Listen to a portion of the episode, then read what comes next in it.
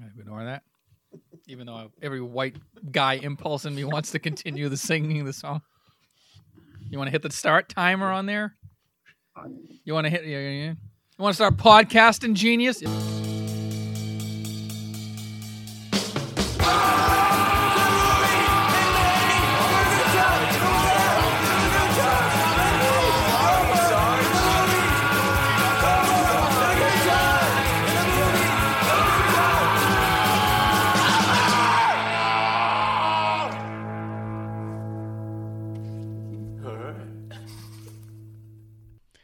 Biff, do zombies eat popcorns with their hands? Ah, do zombies eat popcorns with their hands? I don't know, Jacques. No, they eat the fingers separately. Next.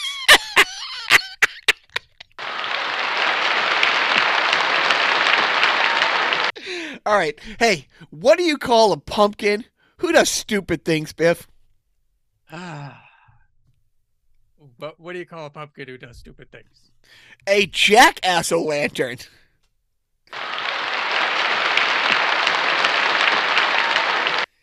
Joe! Joe! Where's Joe? I'm gonna say uh, incantation right now, and I'm gonna hope that that Joe arrives. Okay, ready? Joe. Joe. Joe. I, I guess he's not coming. I guess he's not coming. So in your world, Biff sounds like Gilbert Gottfried. Yes. Yes, he does. All Oh. Japanese people sound like Gilbert Gottfried to me. Hello, everybody, and welcome to Carnival Personnel. I'm Jacques. And I'm Biff.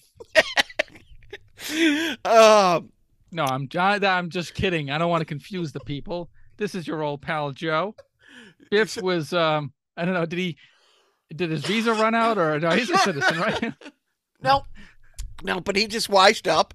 No, he he texted just before we recorded our sideshow. It's like, dude, is there any way I can bail? I started work at three o'clock this morning, and I'm like, yes, it's more than okay. Um, so we we we are biffless, we are rudderless, but Joe and I will persevere. Um, Joe, since I haven't talked to you in ten minutes, how are you? Uh just dandy. Everything's fine. I couldn't be happier. Everything's fine. Um, we just recorded a sideshow. Joe and I saw a comedy show at the prestigious Mill Number Five in Lowell last month. Mondo comedy, which I don't. Do you want to do a whole bit on the lighting of Mondo comedy? Uh, but with uh, a, a comedian, um, Jim Colton, Colleton. Colleton. He himself says that nobody can remember his name. Uh, so that's why his website is Jim What. And, and he's on all the socials seriously as Jim What. Really, really nice guy, funny guy. Uh, I bored I bored Joe. We bored Joe. We'll bore everybody when it drops next week because it's it turns out that Jim and I were at the same college at the same time, uh, both you know on the ice trying out for the Fitchburg State hockey team. His wife was in TV production the same time I was in film production. It's a tiny school. like it's but uh it was a great it drops next week. Uh it should be a fun listen. Uh Jim, you know, headlined it, that show that Joe and I saw like I said, did great crowd work. Uh it was what do you think of our chat with Jim? I think it was great. I liked uh, I liked all the Fitchburg talk. I was, you know, I was hoping to get more uh more like old Fitchburg stories that I haven't heard. But um unfortunately, I think you've told all the Fitchburg stories that you could possibly remember. Both of them. Yeah. Uh, that's why I would. I would love like you know some old Fitchburg pals to come on and like you know my friend John, Joe, John, and I hung out like one night and John was having me tell stories and, and, and correcting them as I forget where we were like you know having a couple. It was like a restaurant, yeah. He's like, well, that's kind of how it happened, Chuck. But what you actually were doing that night, Right. It's like Rashomon except drunker. Uh, so so Halloween is tonight, Joe. Big big plans. I'm gonna dress up as a Ghostbuster and then um, I don't know, uh, just I guess stay in the basement. I, well, no, I'm not talking every other night of the year. What are you doing special? No, that's it. Yeah, that's it. do you do you guys get trick or treaters down down that down that dark not... alleyway, crime alley that you live at the end of? I wish it was crime alley. I could do more crimes. no, we don't get many that. Um, I guess maybe it would help if I turned on the porch light, like on on Halloween night. Uh, yeah, I guess because of COVID last year, we didn't get a whole lot. I don't know. It was weird. Um, tonight, you know, now that Halloween is on a Monday night, that's kind of a buzzkill too. So I don't know. Maybe we'll have a better turnout this year. So, so this isn't my parenting tip, but I'll, I'll, I'll let you weigh in on, on the parenting. So, my oldest, who's 15, decides he's going to go with this certain costume. And an old friend of his, who we haven't seen in a while, same age, who lives another town over, his mom and that kid and his brother came to our house for uh, a pumpkin carving party last week. That kid is wearing uh, a costume that coincides with my son, and it is Walter White and Jesse Pinkman. Mm. and it's like, are we okay letting our 15 year olds go out as as New New Mexico's number one and number two. Yeah, why can't they dress up like uh, hockey mask wearing murderers like the good old days? you know, like the pure wholesome stuff, like the guy who appears in your dreams that with a with a razor blade uh, laden glove. You know, the, wholesome family friendly costumes. Point point point taken. thank, thank you for talking me off, but and I did. I went to a Halloween party at our friend um, Tom Rogan's house, who uh, owner of Goodnow Chocolate, who's done the podcast, and it was he has an old farmhouse in in, in Sudbury where the chocolate factory is, and I asked him if he flew in set designers from LA because it was spectacularly awesome. You see, wow. see, see, what I did there? really had a, a trademark. There you go. and uh, and right now, you know, because everybody wants to know, uh, management. Uh, my current wife is on her, I think, final leg of the. It's got to be the final leg of the year of Duran Duran 2022. She right now is in Vegas they play last night. They're playing a Halloween show tonight, and then she's seeing them at a casino somewhere between Vegas and L.A. on Wednesday, and then I think it's Saturday night, seeing them inducted into the Rock and Roll Hall of Fame. Wow! Is she inducting them? She, like... I, you know, dude, I, I it, look if they don't give her at least a shout out, so it, it will. It will be like the seventh city, fourth country that she's seen shows just this tour. But in 2018, when they announced, oh, in 2022 or in 2020, we're doing a 40th year anniversary, she started saving up. So she had two extra years Thank you, COVID. Luckily, your kids have no chance of getting into any college, None. so you don't have None. that to worry about as a financial uh, no, burden. You, you, know, now, now that ITT Tech isn't around, you know, maybe they got to shut up Barbizon. Like, I don't know if they want to be models or just or look just like look one. like. we are so stupid. Uh, uh, so you know what? I'm jumping down to the next thing that I had on the list. Joe and I are so stupid it, it hurts. But how we, stupid are but we're happy little, you know. Uh, it's we're champion spellers. Let's just put it that way. It's so. As we've been talking on the podcast the last several months, when management goes away, usually on these Duran Duran, you know, journeys. She run to runs from the house. now uh, I'm workshopping stuff. I'm sorry. Joe, Joe comes over, and we watch old movies. We watch new movies that we haven't seen together. We watch, but lately we've been spiraling. And, you know, last time he came over, we watched probably one of the worst episodes of Johnny Carson, and it starred Steve Martin, and we loved every horrible minute. But Joe came over a couple weeks ago, and and for an audience of two, we fell down the TV 38 rabbit hole. And I honestly don't know anybody who even knows the shows that we watched, Joe, for for you know for for for Guitar Center Scotty, why don't you tell everybody what TV 38 was and what we watched?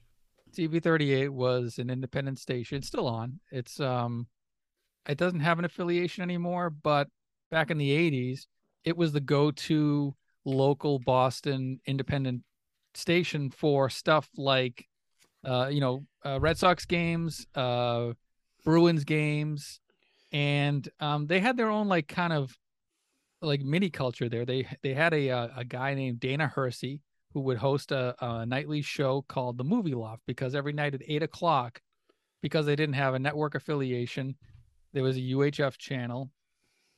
Kids, Google UHF, you'll have a blast, um, and you'll find Weird Al's uh, movie when you Google it. Anyway, the um, the local uh, movie host Dana Hersey um, be kind of became a, a personality unto himself, and because they were starved for original programming or any programming, they would uh, put on this show that kind of took you behind the scenes to the inner workings of TV 38.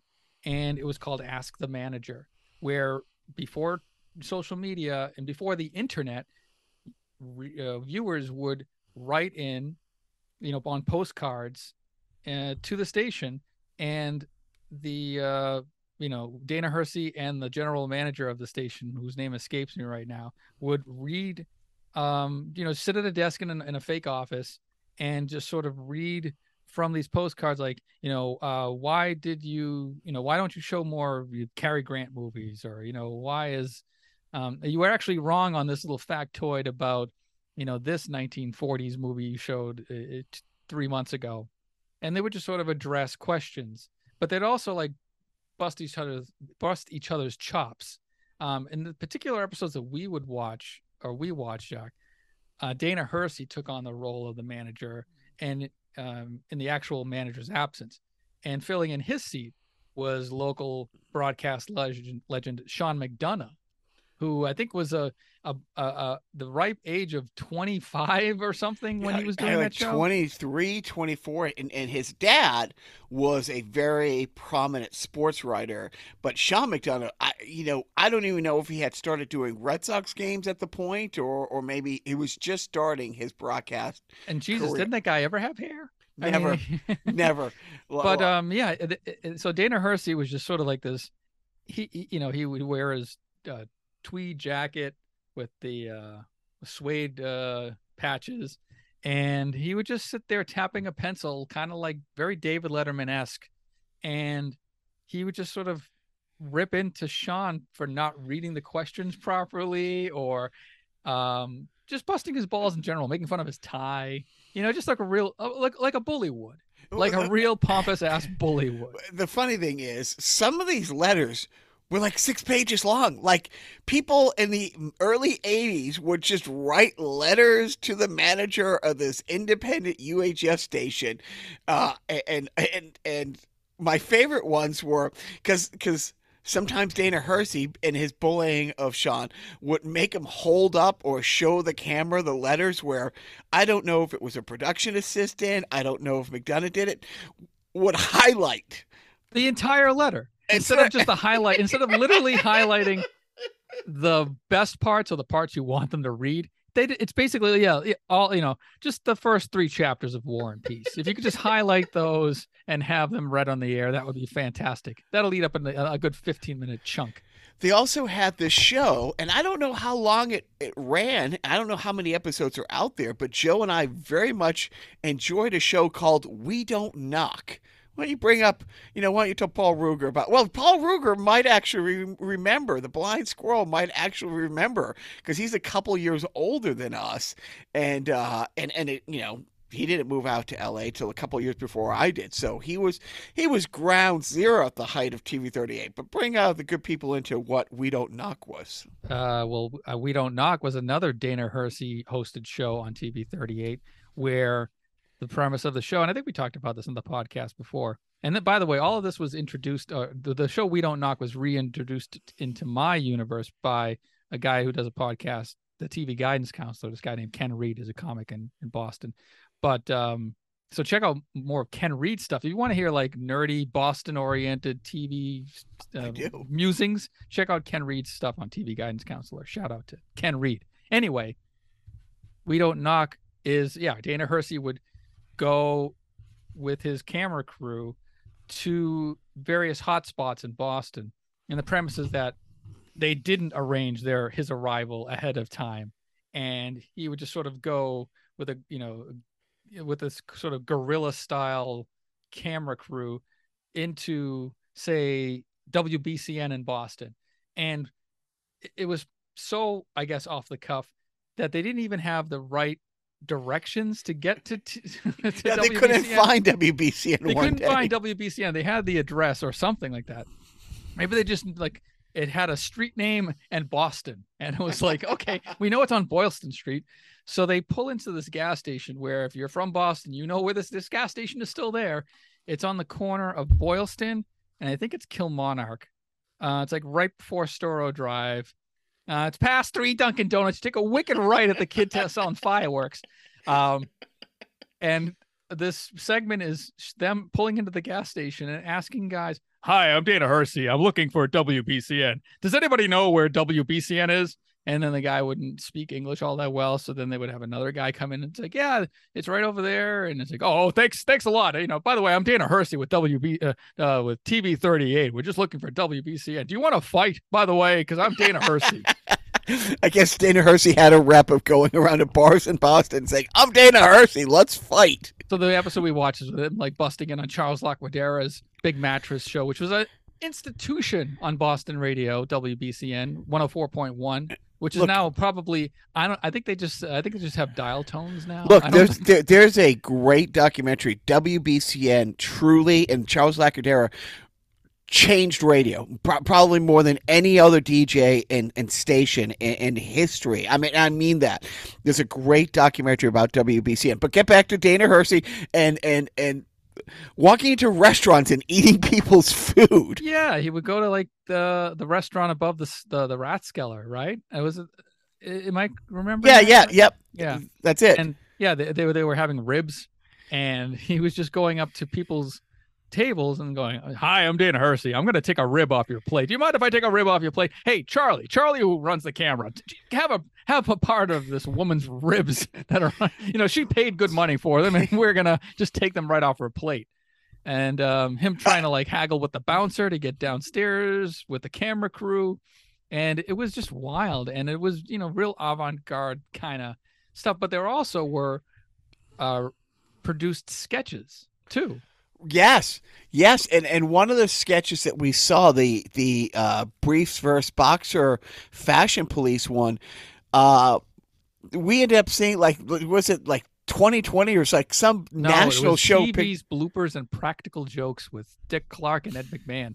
They had a segment where they would show local comedy, and the, we saw the original airing, and then we saw Dick Clark or Ed McMahon introducing the same segment later in this montage that we were watching. and, and because Joe and I have that kind of time, we fall down the rabbit hole of oh, I wonder what ever happened with this actress who's on this sketch-ish show on an independent UHF channel in 1983, and then Yeah. just find now- out. I'm not going to brag, but I think she follows me on Twitter now, so I.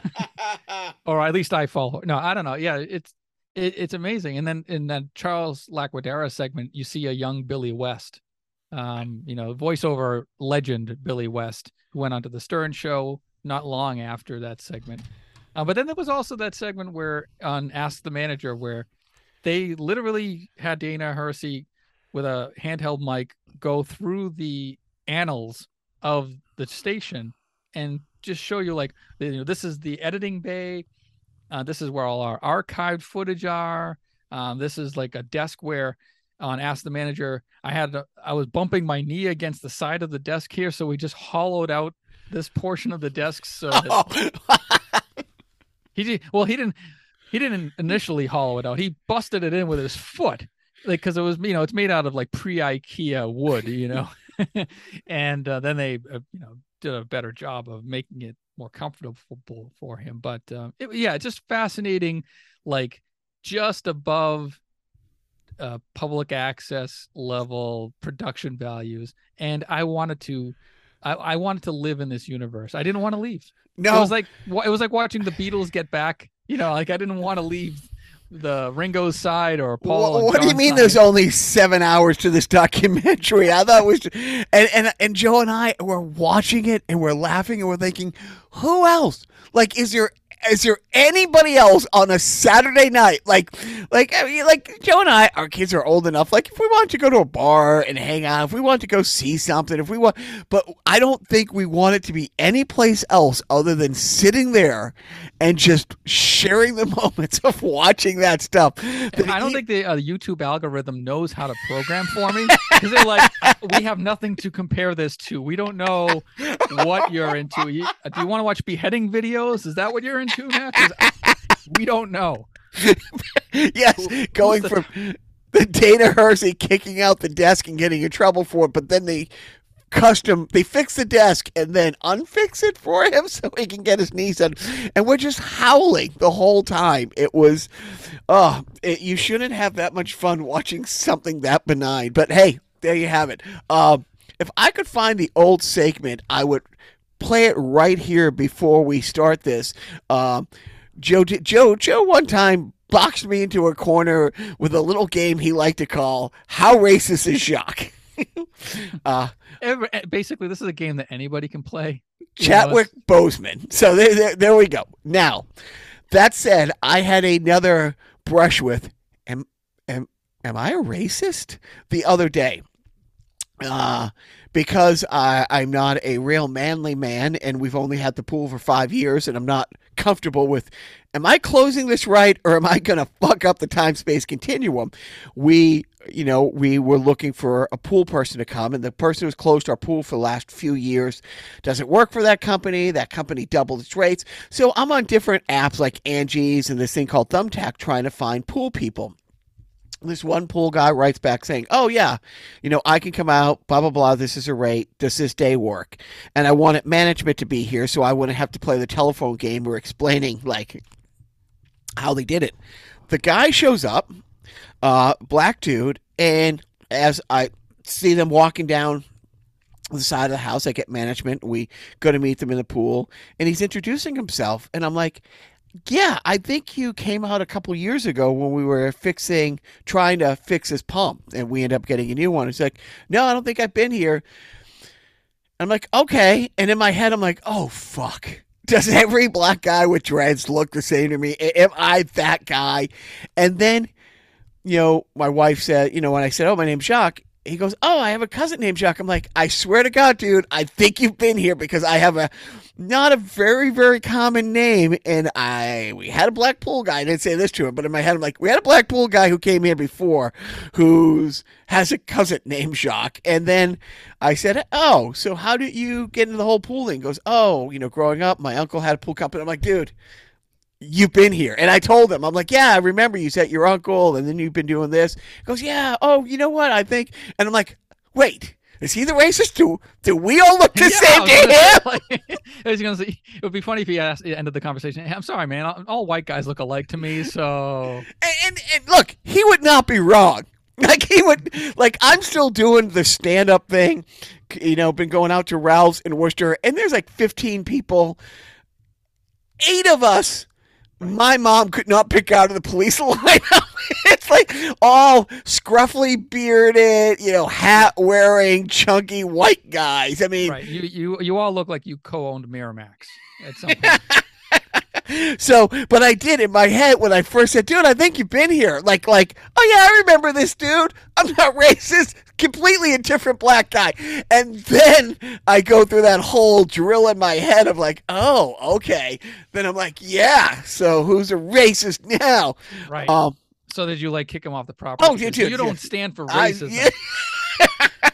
yeah. um, but that that that was a fun thing, and it, it's again. Cut, cut it close because management want to have the pool open for our annual pumpkin carving, you know, party here, and it's fun. And last year, it was 80 degrees. It was one of those weird, for some reason, the week before, I was going out at like one in the morning just to make sure the pump was on so the pipes wouldn't freeze. Mhm. And then the day before the day of the party it was 80 degrees and it became a pool party. And, you know, and kids are awesome. It's like, well, I didn't bring my bathing suit, but can I go in your pool in my pants? Like, Sure. If your Yeah. parents are cool with it, we're Right. cool. And so for the aesthetic, because it looks nicer being open, she didn't want to shut it.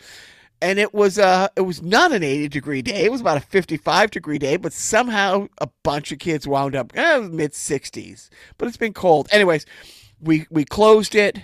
All good. The next day it hit 30 degrees, like, you know, at, at night. I'm like, yeah, thank gosh we did this. And no one cares about that. Uh, but people do care. Uh, and, and you and I haven't talked about this, Joe, uh, or, or, or Biff, whichever we're calling you. Uh, Elon Musk taking over Twitter. What are your thoughts? Hmm. I'm cautiously optimistic. No, I don't know. I, I mean, people were saying Twitter was a dumpster fire. Uh, you know, the, the the people on Twitter are tweeting that Twitter is a dumpster fire, and they put up with it anyway, or you know, they they shout into the wind, and uh, or tweet into the wind, and uh, they're still on Twitter. So I mean, I don't know. I guess there's a new movement among lefties to go to this other app called Tribal, uh, T R I B L E, I think it's how it's spelled. And I'm like, I don't know, maybe I'll check it out, but it seems like there are going to be some like very hard line like progressives who are going to be like, yeah, I'm not putting up with the potential influx of anti-Semitism and N-wordism um, that's going to be allowed under the guise of free speech, and um, possibly the the um, kind of like at the uh, end of uh, Skywalker, the Rise of Skywalker, they're bringing back Emperor Palpatine. They're going to maybe bring back um, Donald Shitstain? Trump. Yeah. Yeah, yeah Shitstain uh, Deluxe, and um, I, I I don't know. Maybe maybe maybe uh, Donald Trump is too proud to come back. You know, he, he would never. Back. you know, I, I so so the things first of all, I've I for a long time have been in the camp that hey, Elon Musk is a real fucking piece of shit. I've been, you know, his, his SpaceX thing, great. He's done some great things, yes, uh, uh, of course. But overall, you know, I'm in the camp that well, the guy inherited his money on the back of apartheid labor in South in South Africa. Um, every chance he gets to not be funny and to be weird and to be a complete douchebag, he takes. Uh, and I, I could just cite all kinds of examples, but the only example you need is on the first day, the first person he fired is the person who made the decision to throw, you know, uh, Donnie Four Scoops off. The the woman who banned, you know, Donnie Four Scoops for life was the first person he fired. He wanted to make sure, and he tweeted that out. He wanted to make sure, and then he posted pictures of people who got fired, you know, being escorted out, like carrying their, you know, boxes. You know, here's here's your empty paper box. Get the fuck out. So there, yeah, he's tweeting pictures of them leaving and with their boxes and tweeting pictures of himself coming in with a fucking sink. dude, he's you know, Let you know, that sink in was his tweet. I think that was what he was going for. I thought it was sort of like he's you know he he he, he brought everything including the kitchen sink to Twitter. I don't know what he was going for. I But- I know that we all had a sinking feeling. Oh, oh! But seriously, and right away you had, you know, Marjorie Taylor Greene saying, "Just wait till tomorrow." It's like, Wait, did we wait? Did we hear this sort of like same thing like on January fifth? you know, Yeah, just wait till tomorrow. Wait, yes, what, what's happening? What's happening?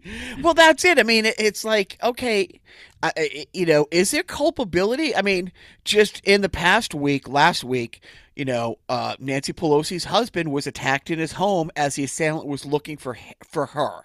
Like that's like as scary as we thought it was going to be. It's getting there, and it, it you know, as as as free speech is. uh as hate speech is now free speech again under this guy's rule, I, I I'm very worried about what happens next. You know, And by the way, I mean, we do have to remember, and I know this is terrible, but Twitter is a private company. They're not beheld by the same standards of free speech. I, I don't know. Maybe it's it's it's weird, like because that same argument. I don't like hate speech. I don't think it is free speech. However, their their their own company. It's not the government. You know, I, I don't know. I I guess if you're against the practices of Twitter, you don't just bitch about it on Twitter. You just fucking leave, right? And you go to another place, right? Is that it? Or well, so so so that was the thing when when, when Donnie Four Scoops got thrown off and a lot of people left, and that's so this new this new this new app is that is that the left is that the MSNBC answer of Parler? Pretty it's much. like it's like Parler, but but no, I mean if the New York Times came out tomorrow and said go kill a Democrat of your choice. Like you cannot do that, even though the New York Times is a public, is a private company. You can't incite riots. You can't incite, you know, all these things that, yeah, th- and that's that's what this Well, free speech is is headed towards. and that's where it's crazy because you're not just like the New York Times hires journalists to write for on behalf of the New York Times. They're all sanctioned writers. You know, they're they're on the payroll. This is just sort of like a hey everybody, you get a microphone and you get a microphone and you get a microphone and anybody can post what about me, boss? right and so and right and so it's up to the company to police that sort of thing if they want to like be a viable company because i mean uh, bottom line ad if he wants if he wants this to be just sort of like this little toy that he uses for the next five years where he doesn't like fuck the ad money and just let people say what they want because because of the lulls um fine but it's not a viable business practice. I mean, you gotta you're gonna drive away advertisers, and they're the fucking backbone of Twitter. And you know what? Shit stains, the MAGA shit stains that are gonna like that love spewing the N word aren't gonna pay, you know, five bucks a month, ten bucks a month for the privilege of having that ability to say what they want. You know, like they're just gonna be they'll just move on to the next free platform if they're gonna be charged. You know what I mean? Like so the the company has to make money. It's either going to make it with the subscribers or ads.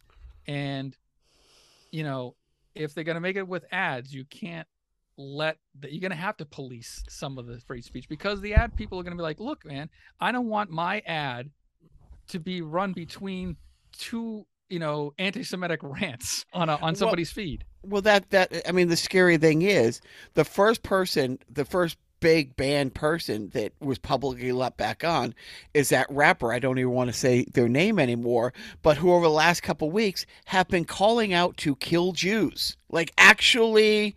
And, and when was questioned about it, doubled down on. Yeah, that's what I meant. Like, and now you're seeing people hanging signs over the 405 and in Los Angeles. And so somebody like him, who yes, got dropped by his agent, got dropped by his sneaker company, got dropped by this person, Got dropped, by his label, got dropped. Oh my God! When I saw that on SNL, I'm like, that can't. Is that did? How does really like Goodwill dropped him? Well, that's Like- sort of an empty thing. It's kind of like, well, you know, we won't take donations from from Kanye anymore. It's like, okay, great. But if you're letting somebody like that go out there and spout that, and some fan or some follower or some White Lives Matter person who is now saying, oh, well, this black guy told me, you know, I should kill Jews, so I just did, you know, it's like, yeah, there is. And the interesting thing is, yes, it's a private company, but it's a private company worldwide. Other countries have all these laws too. So, you know, what happens here, you know, you know, doesn't fly in so many other places. Mean, and just look, the overall douchebaggery, he bought a company that people thought was like valued at about a quarter of what it was. Dude, if you got $44 billion, solve home. Don't don't go on your platform now and shit on the governor of California because there's so many homeless people there. You could solve homelessness with 44 billion dollars. You could solve children hunger worldwide for 44 billion dollars. Well, there is also, yeah, there's going to be the the concern about how Elon Musk's algorithms will sort of alter the way people do business on Twitter and how how other businesses are perceived on Twitter, like rival businesses. Like, you know, there's there's conflicts of interest galore with Elon Musk running Twitter. So like he's gonna have to abide by like you know FTC trade, you know, you know FTC regulations. And you know there's certain things that he can't say because of a conflict of interest. But of course i guess if you have enough money you can say any sort of wacky thing you want and um, no, you won't get any repercussions. Maybe he has to you know run for maybe that's it. Maybe he's using this as a platform to run for president someday. I don't know. You know, Well, like, he would- game for this? Well, that's the thing, and and I think you're right, and that's why like people like uh, Elizabeth Warren, you know, the the the true love of my life, uh, she wants to deem she wanted to deem Facebook like five six years ago a public utility, that it should be regulated. Like. If something's going to have that much effect on the landscape of, of politics and the public discourse and stuff like that just like you know there are there there are all kinds of laws that radio stations have to follow and TV stations have to follow, you know, that they want it to treat it like a public utility. And it's like, yeah, you can, you know, uh, uh you know, it can be privatized, of course, and you know the energy companies being privatized has been nothing but a great thing for this country the last thirty years.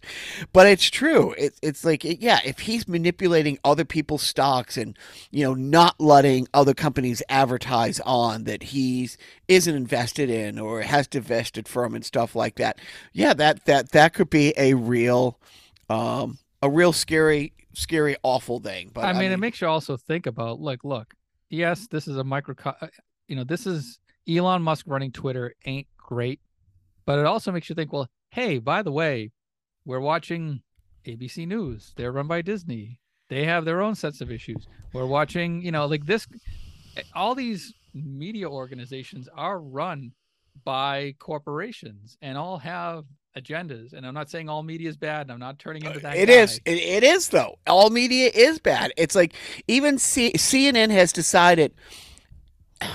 Look, I don't think you know Wolf Blitzer per se wants fascism to reign over the land. However, uh, the no drama Obama era, um, CNN um, and MSNBC were in the tank on ratings. I mean, I mean, they they they weren't doing good because of no drama Obama, and even Fox News had to make a big deal of tan suit. Then comes a shitstorm for four years, and everybody was glued to CNN and MSNBC or Fox, or then the rise of Newsmax, the rise of OAN, and now CNN is looking at it saying, "Wow." The hate faction the, the, the chaos theory of we make more money promoting chaos and discourse versus the news they're really pushing. I mean it's it's it's it's true. For four years you couldn't not roll over in the middle of the night and check your phone to see if a kof, uh, tweet went out there or did we launch something or did you know what insanity happens. And all the all the major news companies even even MSNBC is now more and more pushing the whole. Um, I don't want to say pro, you know, Dr. Oz and Herschel Walker, but they're more.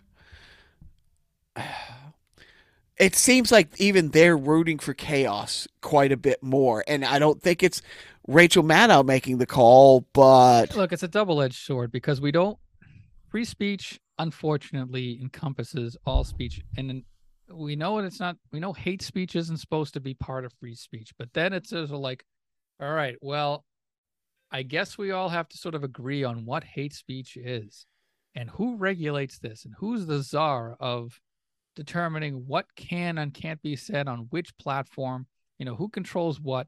So it's kind of like well we don't want elon musk running twitter because he's going to fuck everything up because he's got an agenda. Okay well what do you want to do then?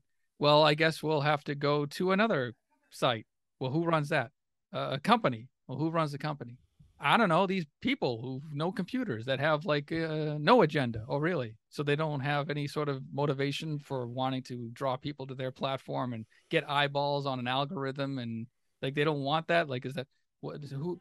That sounds almost. It sounds very socialist. Very, very like open ended, where like it's like nobody profits off of the participation of these platforms.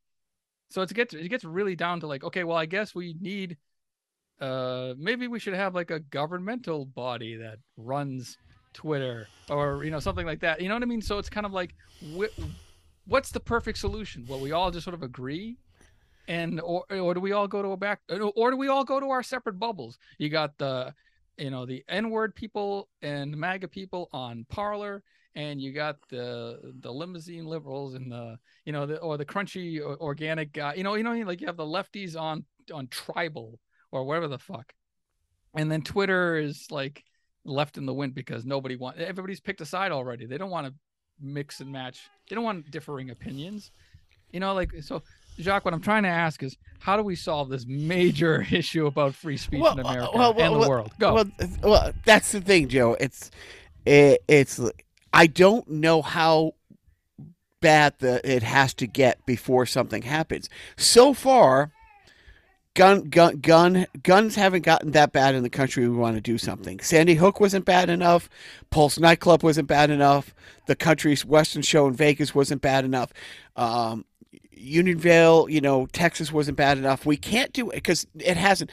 Now, now you have, now you have um, Nancy Pelosi. You know, you had January 6th, and that wasn't bad enough. And now you have people breaking into the House, or the Speaker of the House trying to kill her with her hammer, and that's not bad enough. Like, like how much hate speech has to go out out there on these platforms before somebody says, "Okay, we have to shut it down," or enough is enough.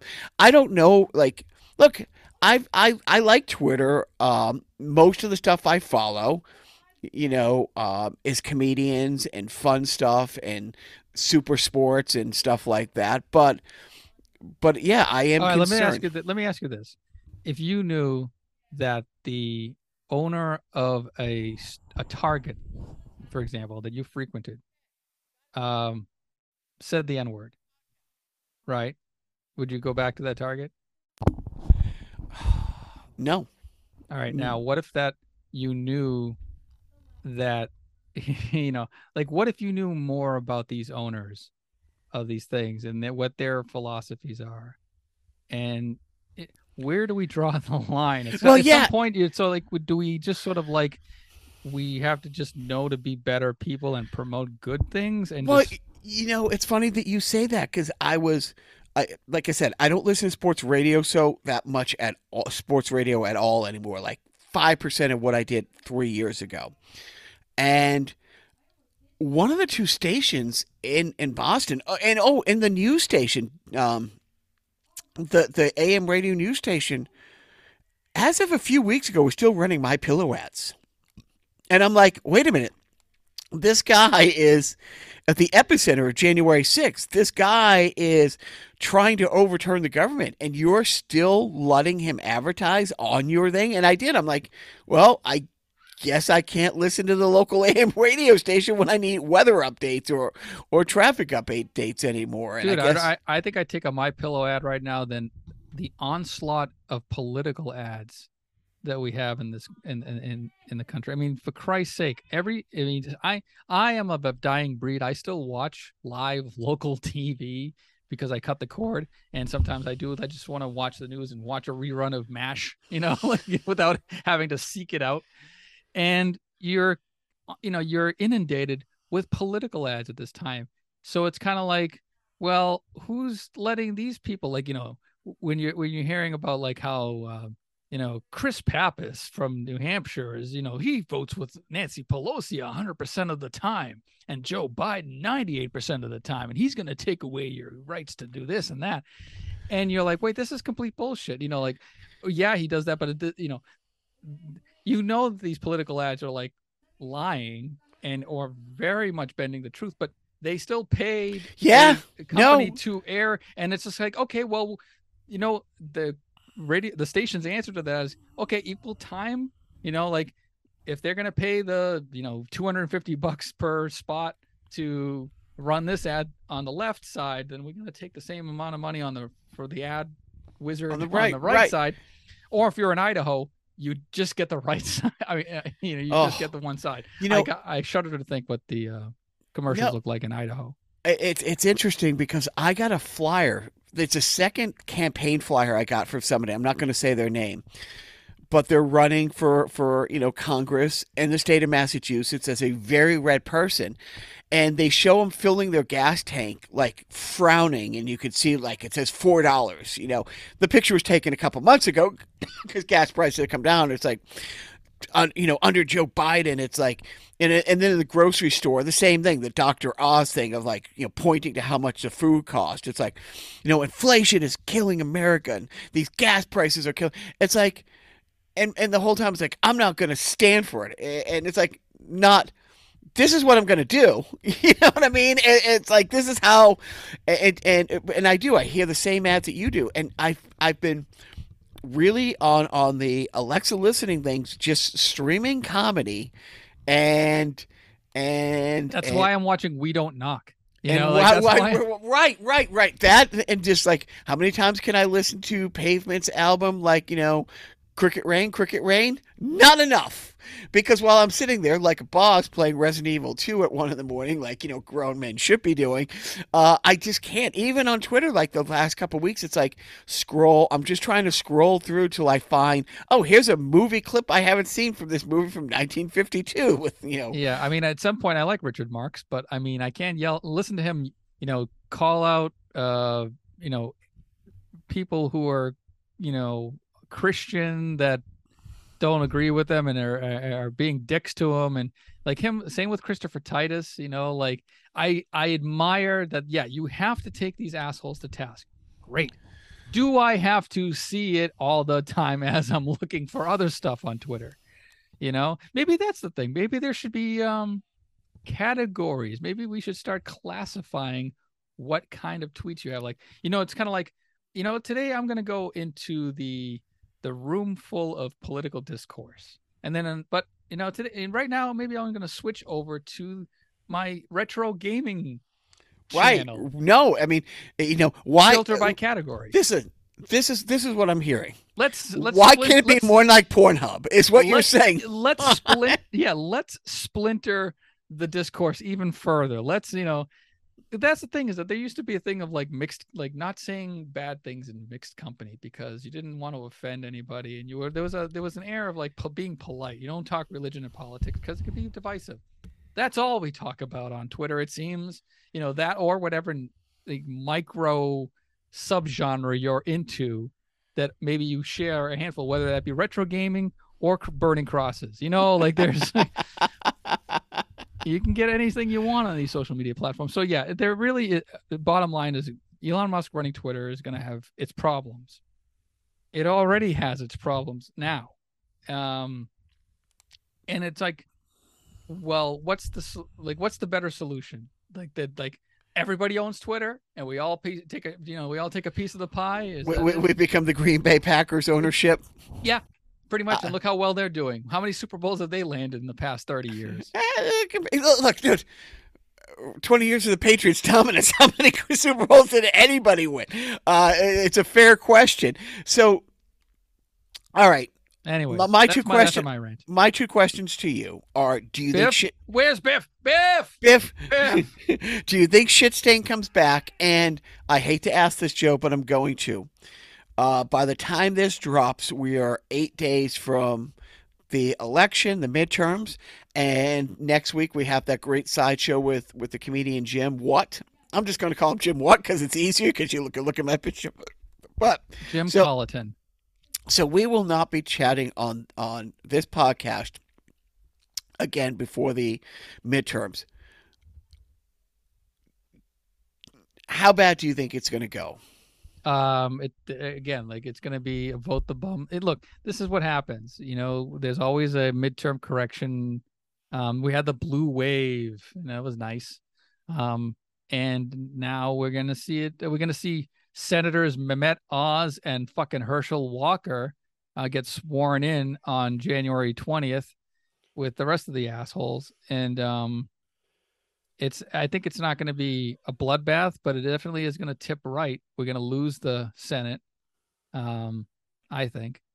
Um, I think it, and it, that's because if you look at the polls as to like what people's most pressing issues are, the economy and inflation are like up there.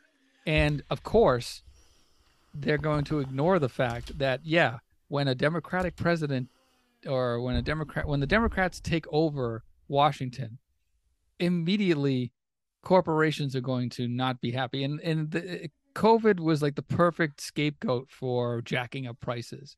And you know, because of this, the, there's already like laws in place that favor corporations so that they don't have to, they can price gouge, essentially, quote unquote price gouge, without any repercussions, and they can just sort of blame it on, oh, it's the economy, it's a war in Ukraine, it's the the pandemic, it's you know whatever whatever else we want to blame it on, until you know we get Republicans back in, control of of the uh, of Congress, and then they start. Then you'll see, oh, uh, for some reason, um, Wall Street is is being you know very bullish today, and it's you know we, we're seeing an upsurge. Well, see, that's that's what I hate, Joe. It's like shit stain had a it was like a five minute press conference, and it very famously on like a hot mic, it was like a, a CNN reporter said, "Well, that was fucking weird." He came out he said that the Dow Jones hit 30,000 30, for the first time ever. And that's a really sacred number. And that's a really, really, this is a really big thing. And then he turned and walked away. Like, came out just to announce, well, you know, Friday it hit 32,000. Like, like, so. So that's the thing that upsets me about the corporate media. When you look what Biden has done in two years, he has passed more bills in two years, and bills to build roads, to build bridges, to build manufacturing jobs here, to bring manufacturing jobs. So we're not beholden on Taiwan, which is the world's leader of chip makers. Um, I mean, he has done a bunch of things. The economy is not as bad. Like unemployment's at a 50 year low. Uh, no, they could not get the $15 minimum wage passed, but wage, wages are up. Unemployment is down. And yes, there's a couple inflation, which is global there's the, the, inflation that we're going through, people in Australia are going through, people in Japan are going through. It's a global inflation. It's not that. And I grant you, people are too stupid to get that. Here's what scares me, Joe, and I fucking mean this. I fucking mean this. All these pieces of shit coming in there, like Dr. Oz is a foreign agent. He has lobbied in the past on behalf uh, of Turkey and he voted in the Turkey election, we are going to elect somebody who is a foreign agent of another country. Herschel Walker is brain damaged. There's no ifs, ands, or buts about it. But that's not what Herschel Walker doesn't scare me. What scares me is Lake, who's going to become governor in Arizona, who already says if a Republican doesn't win 2024, she's not going to certify the election her campaigning in 2022 is I will not certify the election. The guy who's running for governor in Pennsylvania has said the same thing that the governor of the state decides where the electoral vote goes, not the voters. You vote me in as governor, so I can decide where our 19 electoral votes go. When I say I'm worried that this is the last election that we will have, the real election, yes, there's elections every six years, I think, and in China, and I think there's every six years in Russia, where lo and behold, Putin wins by 98% of the vote. Uh, simultaneously, 2% of the people in Russia get thrown off buildings. Mm-hmm. You know, I honestly worry that you have all these, that there are 60% of ballots this election have people running for Senate, Congress, governor, um, lieutenant governor, and attorney general, like the five big things, are election deniers who are already saying, yes, we're just like all the all the anti-abortion, all the forced pregnancy laws that they had ready to go that that they call trigger laws, which you know, because guns in this country, sure, let's call them trigger laws, that went into effect the day that that the Supreme Court overturned Roe versus Wade, like instantly. And there are all these people who already have things on the ballot who are already saying, yep, we're basically going to do away with voting once we're in office. And that that's what worries me. It's, yes, a foreign agent as a senator, yes, that worries me. A brain damaged football player as a senator, yes, that's what worries me. But what I can't even turn on the TV or listen to the radio the last couple weeks because my stomach is turning. I truly don't believe it's a sky falling. I believe this is our last fair and free election. Good night, well, everybody. Yeah. You know, that that yes, every 2 years who's ever president, the midterms it swings the other way. But when when the people are in power are already telling you they're running on a platform to make sure that it never swings the other way again, that that what I've been saying for the past like 30 years that we are becoming apartheid, that the white minority, you know, are going to be calling the shots for the next hundred years as our as the majority slips away because they've already stacked the courts. We, we don't want Biden to stack the courts. We, we don't want him to do what we've done the last 30 years, you know. But they're electing people around the country in the states that matter. California doesn't fucking matter for the president election. New York doesn't fucking matter, you know. Arkansas doesn't matter because the, there are certain states that are going to vote the way they're going to vote. But the eight or nine swing states are now up for grabs in the hands of people who said, no matter what happens in 2024, if I'm governor, I'm giving the state to whoever is on the ticket. When when when when um, when Shitstain is running with Marjorie Taylor Greene, which is the new rumor that you know she's going to be his vice president candidate. Yes, it, we either vote for them or you don't vote at all. Yeah, right. So it'll be fun.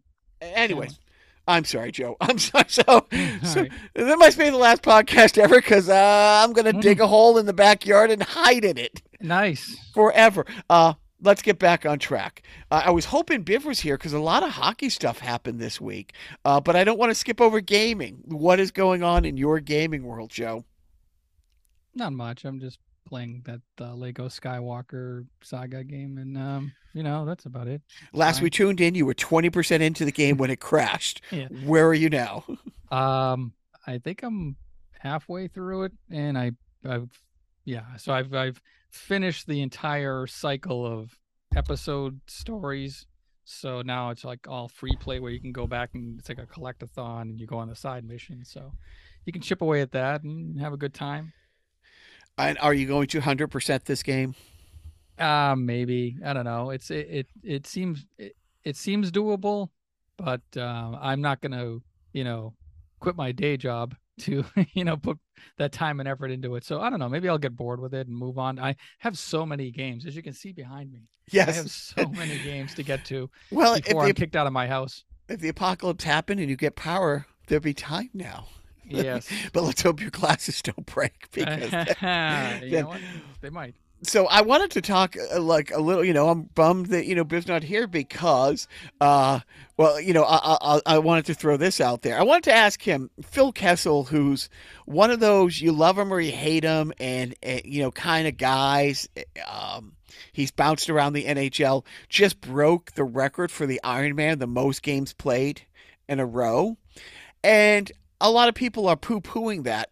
On one hand, dude, just the travel to not miss a game and like I think it's like 13 seasons. It's a crazy number how many games he has played in a row.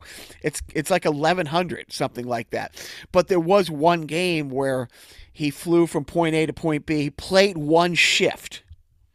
Played like a 30 second shift to keep the streak going. But then again, you know, uh, uh, um, Cal Ripken had done the same thing. I, I you know, I was friends with, uh, I was friendly with, I, you know, our friend Ross has been on the podcast. You know, one of his close childhood friends was the assistant GM at the time of the, of the uh, Orioles, and there was a lot of people who were like, him going for this record is hurting the team. Like, like at that point in the time, he should have been a DH. He should not have been the everyday shortstop mm-hmm. for. But I think the, the thinking was, well, if we get him out of there, we're only going to miss the playoffs by 18 games. With him in there, we're going to miss the playoffs by 22 games. So let him get the record. His father was coach forever. His brother Fuckface was on the team. Um, and you know that story. Um, so let him go for the record. So, I, you know, so I, I, was interested really to get Biff's take on that. Uh, the other funny thing, if, as it relates to our four listeners, uh, our good friend, uh, the blind squirrel, was calling out Bruin player. The Bruins came out of the gates winning like four out of the first five games, and our friend the blind squirrel was saying, "Yeah, but Taylor Hall has been invisible this whole time, and mm-hmm. they picked him up last year at the trade deadline, and he he had a decent season, um, and he was big things were expected, uh, and and Blind Squirrel called him out on our thread."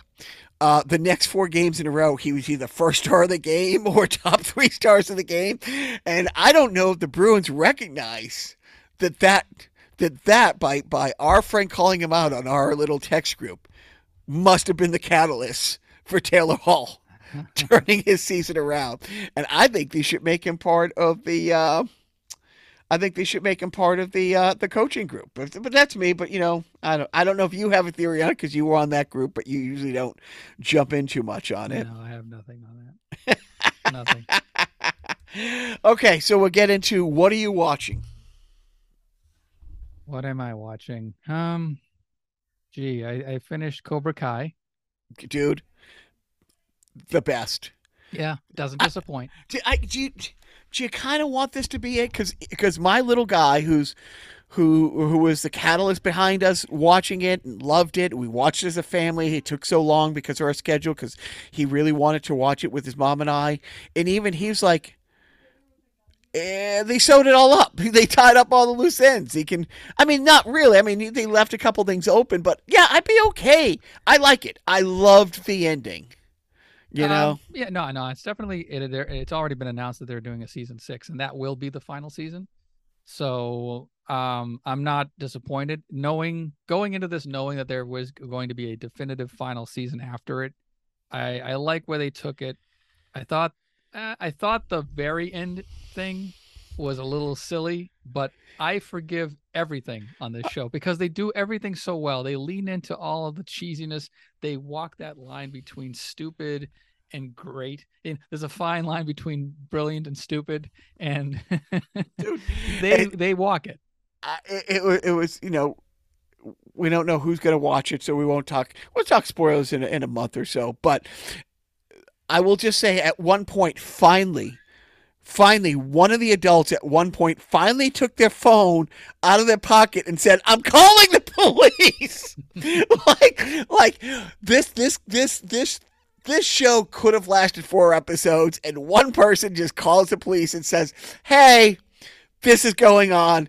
Come down and and, and, fix this." And and, and um, no, but they all have to take it upon themselves to uh, dole out justice as they see fit what was awesome is so my 12 year old who, who loves it squishy uh, we were driving back from a halloween party the other day and we were talking about it. And then i, I tailored him. I, I i i i john c. tailored him by uh by asking very leading questions under a deposition. And i said to him because i want because he he hasn't had this moment yet. I'm like, hey, who was the bad guy in the how many Karate Kid movies was Tony Russo in? He goes three. I'm like, oh right, who was the bad guy in the first one? Oh, that was Johnny. Uh, who was the bad guy in the second one? And he's like, oh, they went to Japan. They went to oh, that was Chozen. I'm like, right. Hey, who was the bad guy in the third one? And then he was like, "Oh my God!" It, it finally hit him that the four of those guys are in a car together, you know. And it's like the the one the one bonding thing is those other three guys at one point or another try to kill, you know, Daniel Seriously, Russo. I don't know about kill. Oh no, Chozen, oh, no. Chozen wanted to kill him. That's true. Chozen was going to fight him to to the death and stuff like that. How and, great is Chozen, by the way, dude?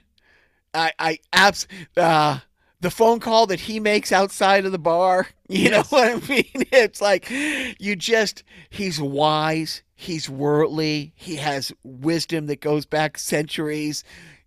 Still can't yeah. Still can't, you know. Yeah, you still can't close the deal. you know, which was look, I loved it. I loved it.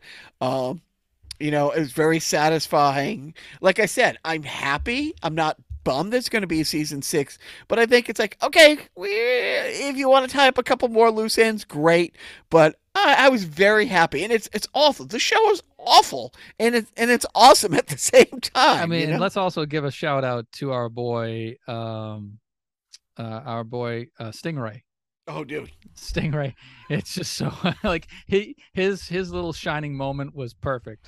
It was ever. I mean, everybody got the, the the new girl who you know had that moment of okay you, you, here's your time to make your you know your decision here shoes aside kind of thing yeah. I, I, I will say i will say there's a moment um in the as the fight wound down between Miguel and um, Robbie. Robbie on the balcony, where I'm like, no, no, no, no, no, no. I, I, I had so much anxiety, and then when Johnny tells him what's going on, their reaction, dude, that made me really happy. It it just you know it filled me with goodness in a shitstorm of a world. By the way, as an older straight white male, um, I find it a lot more confusing nowadays to like watch episodes with like supposed teenagers, um, some of them female, um, lounging by a pool in, in swimwear, you know, for an obvious, you know, for the for the obvious reasons that they're being shown lounging by the pool in swimwear. And I'm googling like, okay, she's 22. Okay, she's 23. Right, she's right. 24. It's like, oh no, it's like I don't want to, you know, and and or, or, or look, hey, truth be told, oh thank goodness he's 23. Oh thank goodness he's, you know, because you, you know it used to be like, okay, Phoebe Cates was Phoebe Cates on that diving board, but Judge Reinhold was a frumpy, you know, uh, you know, but now all of these guys, like, wait, the D-list character, you know, uh, you know, whatever, the nerd, quote unquote, like he's ripped like Jesus. Yeah, yeah, know. you know, when you see like, wait, Hawk is is ripping an eight pack. It's like, right. and as you know, you said, you know, I'm walking that thinking, well, as as as a primarily straight white guy, I, I want to check out to make sure that these guys are old enough. But Uh-huh. but yeah, I'm that old now where I'm like, yeah, I don't want to see that. Can we just, you know, we don't need to see. Boop, boop, boop, yeah, I- yeah, I know. It's like, you know, put a shirt on, you know. I, I, I, the boys love when I say that because I'm the old guy. If I'm driving down the street and somebody's just walking like with their, you know, jeans with their shirt hanging out of the back pocket, I'm like, oh, he must be allergic to shirts. Put a shirt. I don't, I, I don't actually yell out the window, but I yell to myself, put a shirt on. Right. At least Oh. we're not Bill Cosby and saying pull your pants up. You know, that's Oh, that's, that's what we call Oh! oh. Oh, so so Cobra Kai, I um the other the other thing that I I've you know, it's great. It's like, dude, I'm biased. I get it. I get it. I'm biased. But um the Jedi Tales, which is a new bunch of a- animated shorts. Yep. Which is backstories. Um uh, like the last two episodes I watched with the Squishy Count Dooku's backstory. Mm. And it's it's you know, without giving too much away, it's like we- we're introduced to the great actor Christopher Lee as Count Dooku, um, as being this Jedi turned Sith, and he's an asshole, and he is, and he's awful. But these stories are like, yeah, but this is kind of what was going on with the Jedi Order at the time that kind of drove them that way. And it, they're, they're making these these these evil characters, like you know, the whole thing. It's like Sympathetic, y- you know, it's like well, yeah. I mean, that's. I, I was listening to a podcast not too long ago, uh, talking about the uh, Phantom Menace, and you know, I mean, it's, uh, it's stating the obvious, but me not living in the Star Wars universe twenty four seven, it doesn't dawn on me. But it's like, yeah, the Jedi were portrayed as like real do nothing elitist assholes that just sort of like took their power for granted and you know they they got a little too big for their britches let's just say Yeah, well, that's what the you know, and it's painting. It's painting Count Dooku. You know, they have to go rescue this senator's son from these people who, um, who kidnapped his son, and all of a sudden, like the son is like, yeah, these people should have kidnapped me to get his attention. My dad's fucking awful. Look at how he's living in this wealth, and they're in poverty, and he's been in incentive for. And and I, I almost opened my mouth to start uh, explaining the Stockholm syndrome to to my 12 year old. It's like, well, there was this girl named Patty Hearst who was abducted, but I'm like, yeah, there's a bit of Stockholm syndrome going on there. But it, it's right, it's one of those things. And then when the Jedi come to to free him, and then that's when Dooku has a moment. It's like, you know, it, it's it is. You know, there's another Jedi with him, and th- they have this whole debate. When the townspeople bring that up, it's like they see the Senate as being corrupt and that the Jedi are just the muscle of the corrupt senators. And well, here you here you see it. This senator's been the longest serving Senate, the capital. You know, it's like You know, any of those things. eh, You know, the Hunger Games. It's like you know, Yeah. you know, Division One or, or or whatever one versus the people starving out in like you know Sector Nine or something like that. It's like, so they're representing me, but they're big fat fucks living high off the hog, and we are truly starving to death. And you know, the Jedi are here to beat us up. like, Yeah, yeah, like yeah, we're the the- bad guys. Yeah, they're the cops for the Senate. Yeah, it's weird. Um, one thing I did want to one thing I did want to mention, speaking of watching things, and I didn't tell you about this until just now. I finally saw 1979's classic "Heaven Can Wait." Oh, dude, why? What? Oh, Ah, you didn't tell me that till now because I would have spent ninety percent of the podcast talking about this. Oh, and your thoughts? that's a f- perfectly fine movie. I like, you know, I liked it. Um, it was nice seeing, you know, uh, Bryant Gumbel make a little guest appearance. Right? Very young Bryant Gumbel. Yeah, but it, oh, it was a you know the cast of I mean Buck Henry who co-wrote or co-directed the movie rather, um, as the uh, the the fuck up angel, um, you know James Mason and obviously Warren Beatty, Uh, Diane you, you have to Charles say his name like this. Charles Mason. um, we've made a mistake. You have to go back. We've we've looked all over and we've we've looked at every a- possible athlete that we could imagine. All the white ones, of course. We wouldn't dare consider a black athlete because you know, and uh, it would be kind of a get out situation if we did that. Um, no, it was a fine movie. Um, it um, yeah, it was just it was weird. Dyan Cannon was just very like like just awful from the beginning, like just like an awful person. But I, I like I liked Warren Beatty's sort of like plain guy delivery. Like he sold it well. Yeah. Um, and then uh, you know, Jack Warner. You keep your eye on that. That, that Warren Beatty, I, I think he's gonna make something of himself. Oh, uh, is it uh, uh, Jack? yeah, Is it Jack Warner? Am I getting his name right? The the the um, you know, the Dallas. the the shit. The the guy. right, I see his face. you know, he's got the mustache. Yep. He's the guy who's the trainer that uh, he confides in. Like that's the that's the thing about these sort of like secret identity movies and shows is I love watching the person who's you know hiding in another person's body trying to convince somebody that they're them you know and like here's the clue like here's me playing the saxophone here's me you know uh you know giving you uh you know uh fixing your back that kind of like you know like Yeah. only things that he would know kind of things. I like I, i'm a sucker for those types of Yep. uh, moments. So all in all and uh, you know i was like okay this is quantum leap. Now i get what quantum leap was based on Well, and, and I'll date back to that movie that I was talking about, like that 1946 English movie where it's the first time you see the escalator going up, and it's the first time, like, although there was Oh. no escalator in heaven can Oh. wait but there is the whole, oh, you weren't supposed to be here, or you say, you know, let's let's have, yeah, no, it's great. I'm glad you watched it. That's great. I'm, I, I, I'm, I'm, I'm happy as a little girl. Mike Well, Myers. you know what? It was it was leaving whatever platform it was on, and it was like you know movies that are just about to go. You better act fast. I'm like, oh no, Jacques will be mad at me if I don't watch Heaven Can Wait. I have to. I Uh, have yeah, to. yeah. So- Uh, I'll be mad at you for other things, but but that that's one. That, let me hold on. Let me get out the list. Yeah. Okay, cross off. He hasn't seen Heaven Can Wait, and uh, hit me with a parenting tip. Oh my goodness. Well, um, gee, gee whiz. You know, Biff's so much better at these. Maybe I can give a parenting tip as Biff. Okay, let's have it. Uh if um I I can't I, I can't do Biff's voice. I don't know. Like it's if you uh if you're gonna if your kid's going to uh be on your car insurance, make sure he's able to pay for that car insurance on his own. You Make know? sure he can drive. All right, make, make sure that yeah he drives and that he's not drinking when he's driving. You know that's that's Biff's parenting tip. I don't know. So my par- my parenting tip, whew, doozy here. be careful what you wish for.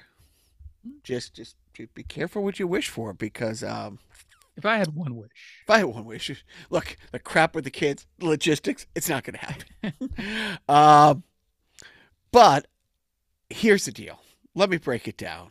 Give you the skinny. Update you. I've been doing jujitsu again. I've been doing jujitsu with my 15 year old. I'm doing jujitsu with my 15 year old who's 40 pounds heavier than I was when I played junior hockey. I'm doing jujitsu with my 15 year old who is all chest, shoulders, and arms. Uh, that mother mm, almost beat me the other day. like literally. We are grappling. And and I didn't want to start on the ground because like I'll be honest, I didn't want to go on the ground. I just wanted to throw him on the ground and have it be like, you know, a wrestling thing more than an on the ground grappling thing because I didn't want to go down. you know, so I'm like, ah, no, was because usually you, you start down. Uh, it took everything. It, it like it's like Mm. pound for pound, he is just a bull. Like like and like I said, it's all shoulders and and it's arms and you know, on one hand, from the neck up, he cannot do a push up, plank, or pull up to save his life. You know, because he doesn't think he can. But when you're actually, and it's funny because he came uh, for for the Halloween party we had a couple weeks ago. Again, our friend from college, Sleeves, uh, Cornbread, uh, Bill Tendo came over, and I was giving him a little tour of the house. He has these two sweet daughters, uh, eight and six, nine, nine and seven, something like that. And I was saying, oh. Well, let me show you the difference between a house where you're raising two uncaged animals, because there's holes in every wall. There's a break. And I'm in one where I'm like, yeah, see that hole in that door? That wasn't there last week. He was fighting with his brother, and my oldest didn't like me, you know, pointing out that our house is destroyed for his shenanigans. Comes in the room and starts throwing these. He's joking, but he's throwing what's called a switch kick. And luckily, I know how to block and absorb the absorb the kick. And my buddy from college is just looking at me like, "What the fuck is going oh, on?" and and then you know when he charged me, it's like, you know, it's like, look, just because I taught him everything he knows didn't mean I taught him everything I know, and I was able to spin him, you know, you know, take him down and like you know do this thing called side control, so he couldn't. And then we're, we're like laughing about it. My friend is horrified. It's like this this. This this is how you interact with your children. Like somebody should be calling DSS or social services for elder care. Depend who's winning the fight. But my parenting tip is be careful because, you know, it's like, yeah, I've been pushing him, to, you have to do this. You have to stick with it. And now we're at the we're at the tipping point. You know, cuz I had always said to him, you know, how long do we have to do this? Why do we have to do this? This is stupid. Dude, the day you can keep me from putting you in the car, you don't have to go anymore. Uh, so we might not be having to go to jiu-jitsu much longer. Hey, you know, he's saving a couple bucks, I'm sure. Oh, dude.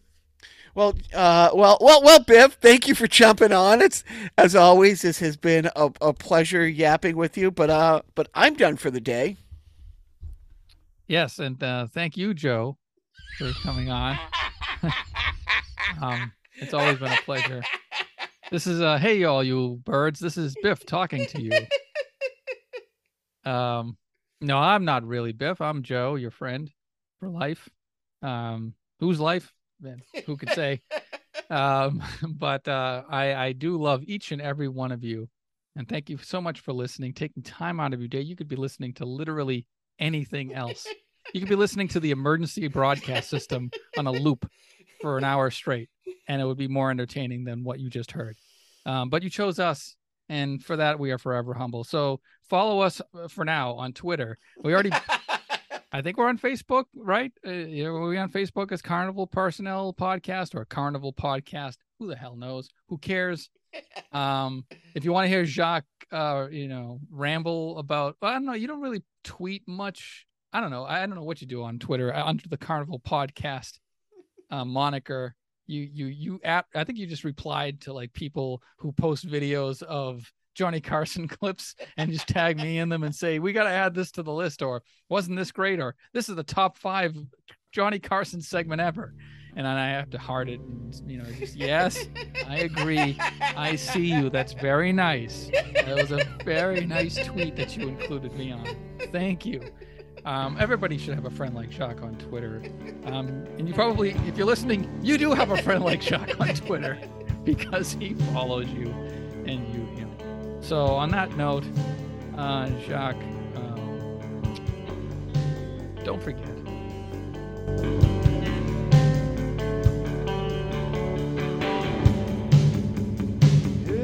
Comes again. The whole damn world's pretend.